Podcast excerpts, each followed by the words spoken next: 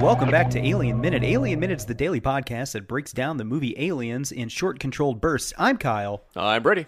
And folks, we are from Pele Media. John Ingle has been kind enough to let us come on and do a couple of weeks of the show, and we're almost through that now, Brady. That is correct. This is uh, Wednesday of our second week. Have you had fun doing Aliens Minute? I've had a lot of fun. You know, with our other shows, Ghostbusters Minute, Jurassic Park Minute, Goonies Minute. Um, so shameless, so shameless. Uh-huh. with those being gone, like I've been out of the uh, podcast game aside from our Patreon subscriptions. Even more shameless self promotion. There we go.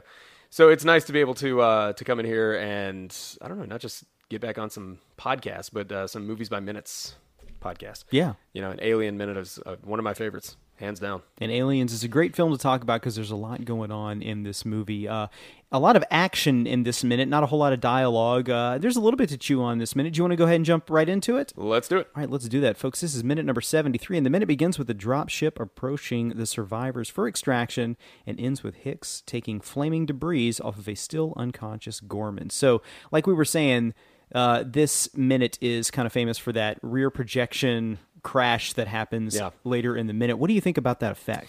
You know, I, one of the notes I have here is that this is some of Ray Lovejoy's uh, best work, and of course he's the editor. And it's a little phony looking at some points when it's getting a little bit closer. I think it's Hicks who's dodging it and just Yeah. you know jumping right along.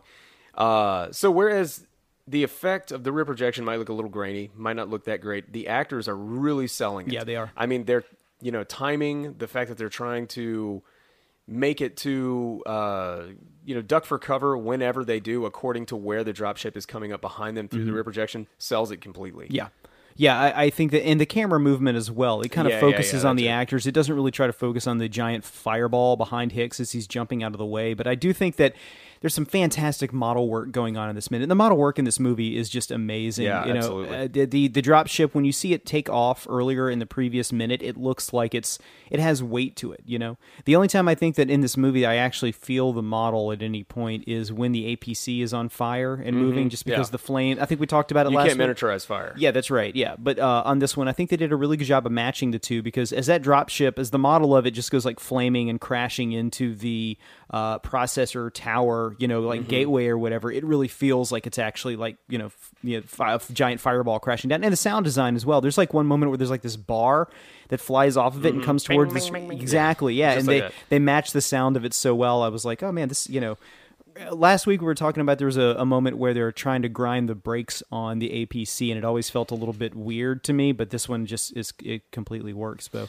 Yeah, and you know, again, that's all to the credit of uh, Ray Lovejoy and him being able to move back and forth between models, between live action, uh, using slow motion, you you know, just regular speed, everything like that is just it, that's what sells it. That's what's so incredible about it. Yeah. Um, Verna Fields was an editor who edited Jaws, got the Academy Award for it, and there are moments where she's cutting between uh, things that they would have shot in Martha's Vineyard.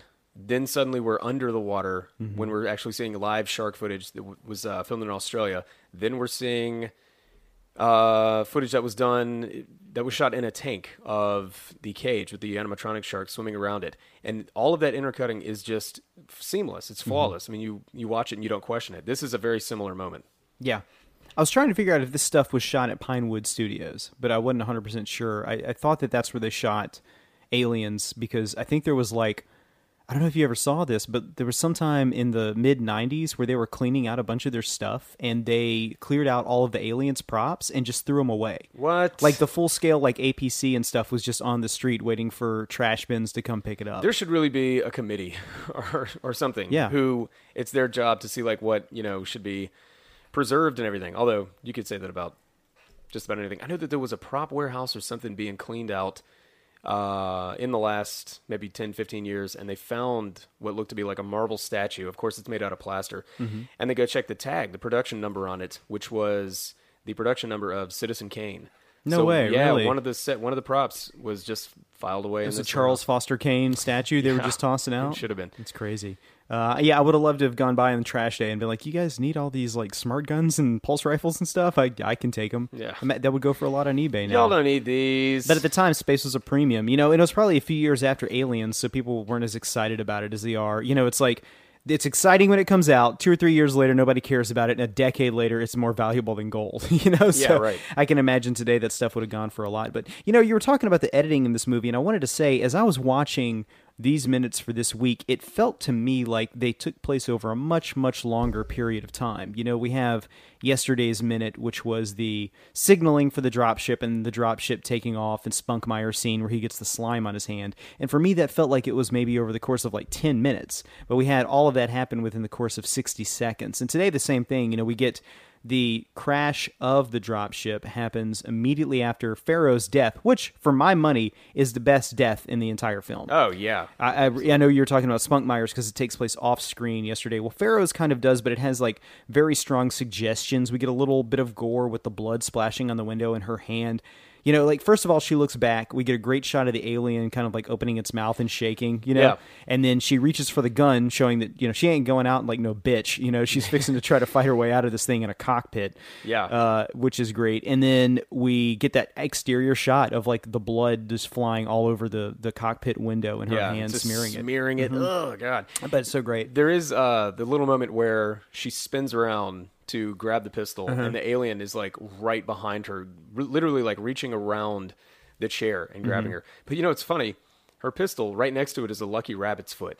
Oh, so I was it? like, man, what is she reaching for the lucky rabbit's foot and saying like, "Oh God, just get me out of this situation"? Wouldn't that have been funny if she had reached? It looked like she was going for the gun, and then we have a reverse shot of her swinging around and holding the lucky rabbit's foot and going like, "Well, she." And before she, Yeah. But you know, it's funny because we only get that one shot of the alien like twitching and its mouth kind of opening a little bit, its lips curling back. And that's all we need. Had they shown anything else, it would have been completely cheesy. You know, had we shown it Mm-hmm. kind of like in the cockpit or like coming around the chair with her, like we get just just enough, just these little know, things. Yeah, never mind. No, no, go ahead, say. Oh you no, no, say? no! I was gonna go on a whole tangent about how this day and age you probably would have seen something like that, just because we can. But I'm not even gonna go in that direction. Mm-hmm. You know, again, I'll take it back to take it back to it. I was watching Alien Covenant again the other night, and there's a scene where the alien, I think it's coming, it's through David's laboratory, and it jumps down on one of the mercenaries that's there. Uh, it's not uh, the main guy; it's like one of his henchmen or whatever. I can't remember. Pins him down on the ground, and it fully shows the, you know, the second mouth or the tongue or whatever it's actually called. Yeah. like going through the guy's skull, and then it's like biting his neck and stuff like that. And Why it do we- happens. It happens so quickly you don't even care about it. It's that suggestion that it's about to happen that's so much more scary. Or there's a moment earlier in the film where the neomorph sways its tail around and knocks Mm-hmm. a guy's jaw off. Do you remember that? no, I forgot a lot about that movie. Yeah, uh, you know, there was I think other ways they could have done that. I mean, it's it's kind of a cool scene to see like how fast it acts, and you kind of understand why they weren't able to stop it. You know, because it can with the precision it has to knock a guy's jaw off with its tail, it's uh pretty menacing. But I think this is perfect because we get that suggestion, and then we get that exterior shot of the blood, and again, it uh it's actually it might even be my favorite death of anything besides maybe the chest burster and Kane.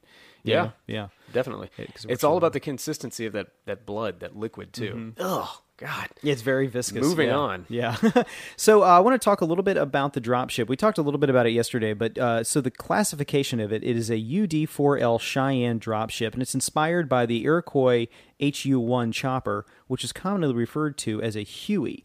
But with the Huey, this is the one you usually see that maybe like in a movie like uh, Platoon doesn't exactly land, gets really close to the ground, and you have all of the troops like jumping out. And maybe there's a guy up there with an M60, like a gunner or something like that. It's the one you usually see, like in I think there's in Forrest Gump. There's a scene where he's in one as well. But the Huey was a troop transport, and that's what inspired the dropship, and it looks a lot like it. So, uh, you know, again, great design, and like we said earlier, the dropships you see them like in every movie now that deals with the future uh, space group. Did you ever see a TV show called Space Above and Beyond? No. So it was basically Colonial Marines, the TV show. It was a really cool idea. I think it was only on one season on Fox, and the idea was that you know humans are out there colonizing new planets, and we get to a planet that's already inhabited by another species, and we start war with them. And then the story is about a, a group of soldiers fighting these uh, these guys that we're basically on their territory.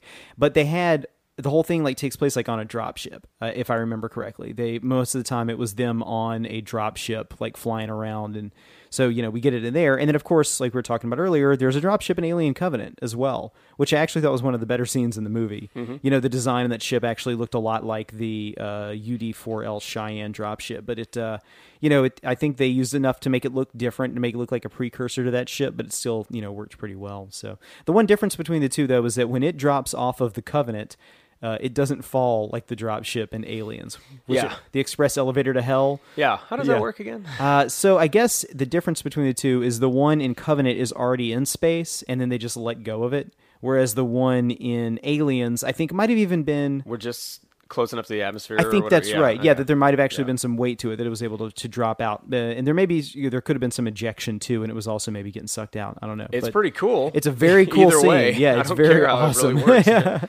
uh, but again, great model work on that crash landing. Uh, you know, the rear projection it doesn't hold up like always, but I don't think it. Uh, I think it's just there long enough for you really not to worry too much about it. But and I love the look on Hudson's face after the ship blows up because we're still getting him like he's post maximum freak out and he's just kind of like looking it like uh uh just trying to process everything. Again, great acting by the late great Bill Paxton. We miss him, miss him every day. So, you got anything else for this minute? That's it for me.